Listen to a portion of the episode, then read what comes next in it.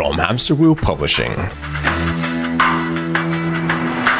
This is Freewheelin', the show that answers your questions about veterinary business and leadership. With me, Dr. Dave Nicol.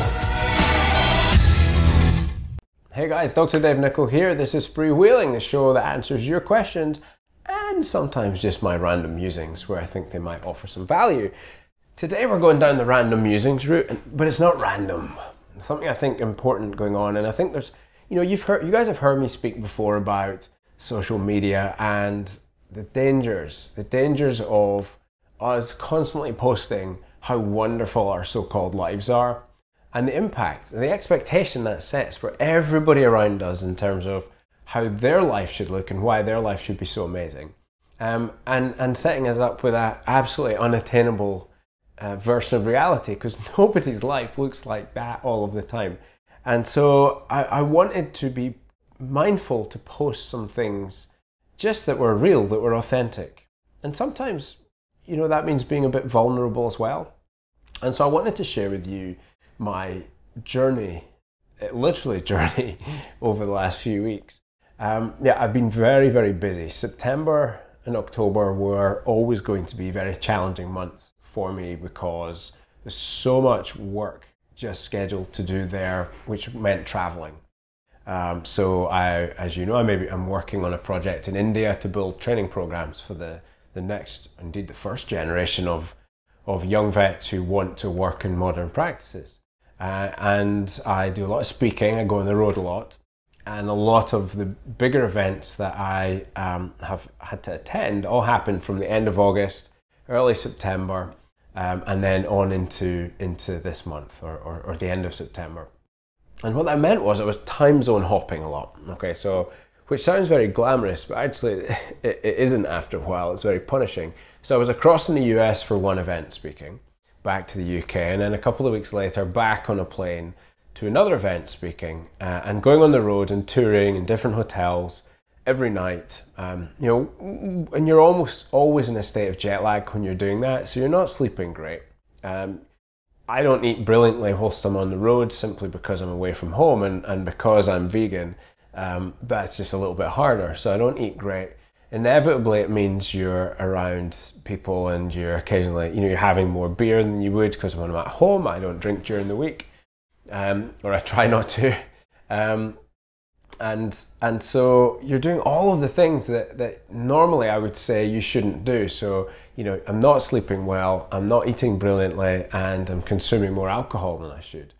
So then I get back on a plane um, to the UK, working hard for a project launch, a big stressful, never been done before kind of almost mission impossible project that's happening. So I go out to India. So now I'm going the other way in the time zone. I'm there for a week. I literally come home for a day after India and get back on a plane and go back to the US for um, Andy Roark's um, Uncharted Get Shit Done conference, followed by a new graduate event in Nashville.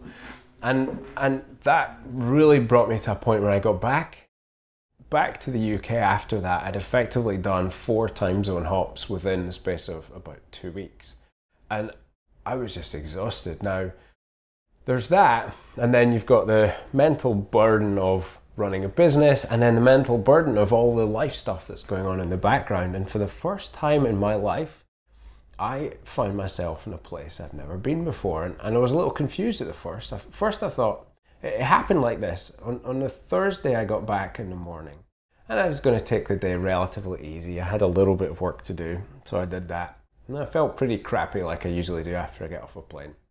And that usually goes after a couple of days. Um, on Friday, um, yeah, I, f- I felt kind of crummy, um, but again, was putting that down to jet lag. Then on Saturday, it's my daughter's sixth birthday, and I'm at the party, and I've just got this headache, and I don't feel great.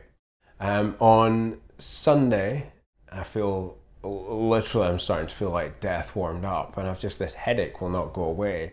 Uh, same thing comes Monday, and then finally, you know, and, and all this time, I'm actually starting to get in my head and think, you know, what's wrong with you? Like, are you going crazy? Like, um, what's happening? And in actual fact, I, I just reached a point during the weekend. I thought, you're just exhausted. Like, this is what exhaustion feels like. And I don't just mean physical exhaustion, I meant mental, emotional. Um, this is burnout. This is absolutely what burnout looks like.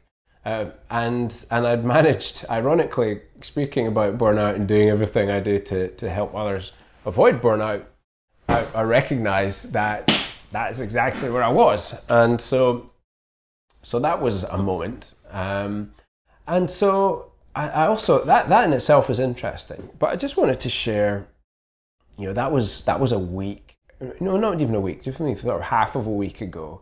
Um, we're now a week since I got back from the US, and in actual fact, I feel feel fine now. Um, I feel a lot better. Um, but I wanted to share the journey of recognizing where I was because I think that's something I've been able to do very well through my career is to recognize what's happening or going on in my body and then take corrective action so I could keep going.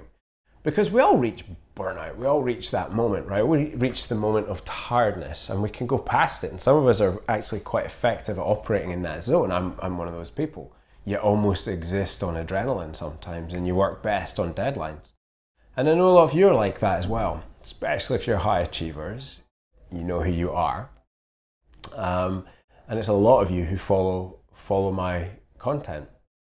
So what I effectively did and I found myself doing was trying to book other work and I was looking at my schedule and, and, it, and it wasn't making sense. It just making my head hurt and I really felt like I was stuck in the mud. And so what I realized I had to do was just reset.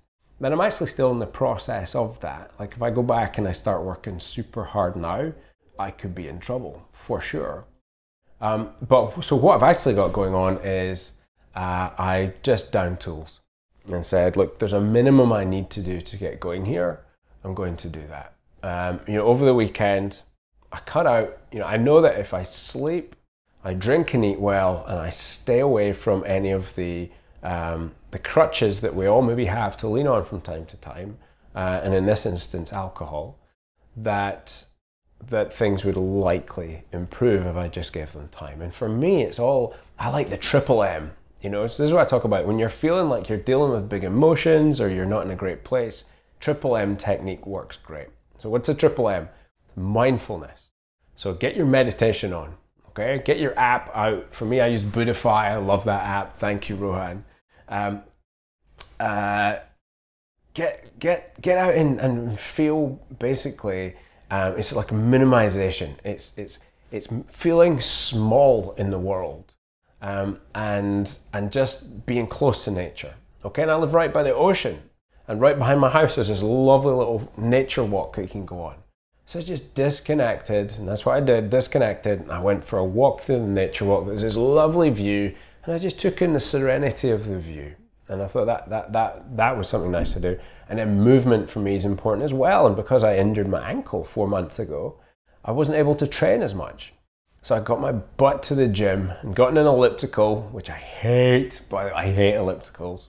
Um, um, not because they're hard, just I don't like them because they're they're not running and I like running. Um, and I, but I, I, had to get on the elliptical and I, I moved some weights, did some training, and I got on the elliptical and did some running sort of running, that weird running you do on that, um, and, and just got a bit sweaty. Um, and by doing that movement, by having that mindfulness, and by having that minimization, by, by really making yourself feel small in nature, it put my issues in perspective of the grand scheme of thing. help me feel grounded, help me disconnect from the craziness that happens in our, our phones that you're watching this on just now these things don't always help us out. They can be great and they can be a real curse. We've got to be careful of that. Um, uh, so it was about good nutrition. It was about lots of water intake, rest. I slept like I just, I, I've been sleeping like I haven't slept at all, just catching up, recharging, doing my triple M, and then I've also booked myself some vacation. And so my dad's coming down. Uh, in fact, in about an hour, I'm going to go meet him at the station, which will be fab and then we're going to spend some time just as a family, and I'm going to not do any work. And when he leaves again after the weekend, then I know my, my batteries are going to be recharged and I'm going to feel better. So, the important parts in the process are being aware that you're not right, you're not in a good spot, and then making a practical plan of things that you can do And so for me, it was part nutrition, it was rest, it was getting my mindfulness on, it was it was unplugging and connecting with nature, um, and then taking some break. And folks in America, this is my plea to you: two weeks of holiday, two weeks of vacation time. That's not even humane. Like as a veterinarian, I needed my break every three months. Otherwise, I would start going crazy.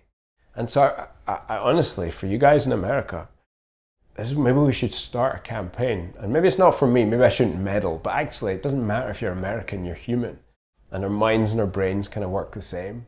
I don't believe you can operate at a high level doing a high power, high stress job on two weeks holiday a year. Okay? And I, I really don't care who I piss off saying that. If you're an employer and you're giving your teams two weeks holiday every year, shame on you. And shame on you twice, right? Shame on you for treating people like that, but shame on you for thinking that that's good for your business either. Because people who are working in a burned out state, their performance will suck. You're shooting yourself in the foot twice. So I think there's a lot to be said for upping that, getting four weeks holiday a year, a, a, a week off every three months of hard graft.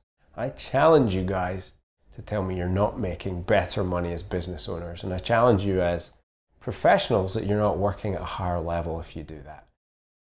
It's important to recognize burnout in the early stages. That was definitely what was happening to me. Um, I was getting run down and and a little break. My batteries are recharged. I'm I'm you know I'm going to take a few more days and then I am going to be hard at it on the content, on the writing, on the projects and back in good flow again. So there you go. That's today's little video post on Freewheelin'. What do you think? What do you do to recharge yourself?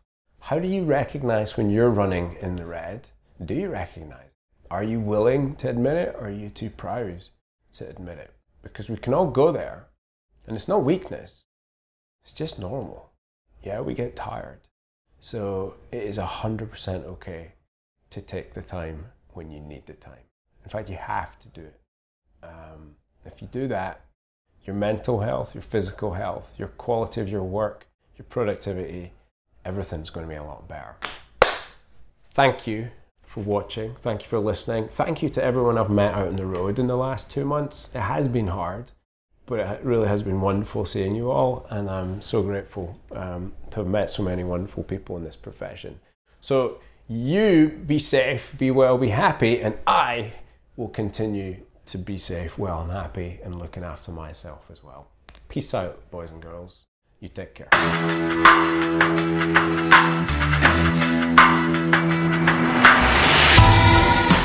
Thank you for listening to that episode of Freewheelin'. I hope you enjoyed it. If you did, leave me a rating or review on iTunes. That would be much appreciated. Now, if you want to have your question answered, hit me up on Twitter, Facebook, or Instagram. It's at Dr. Dave Nicol. That's D R D A V E N I C O L. I'll see you in the next episode.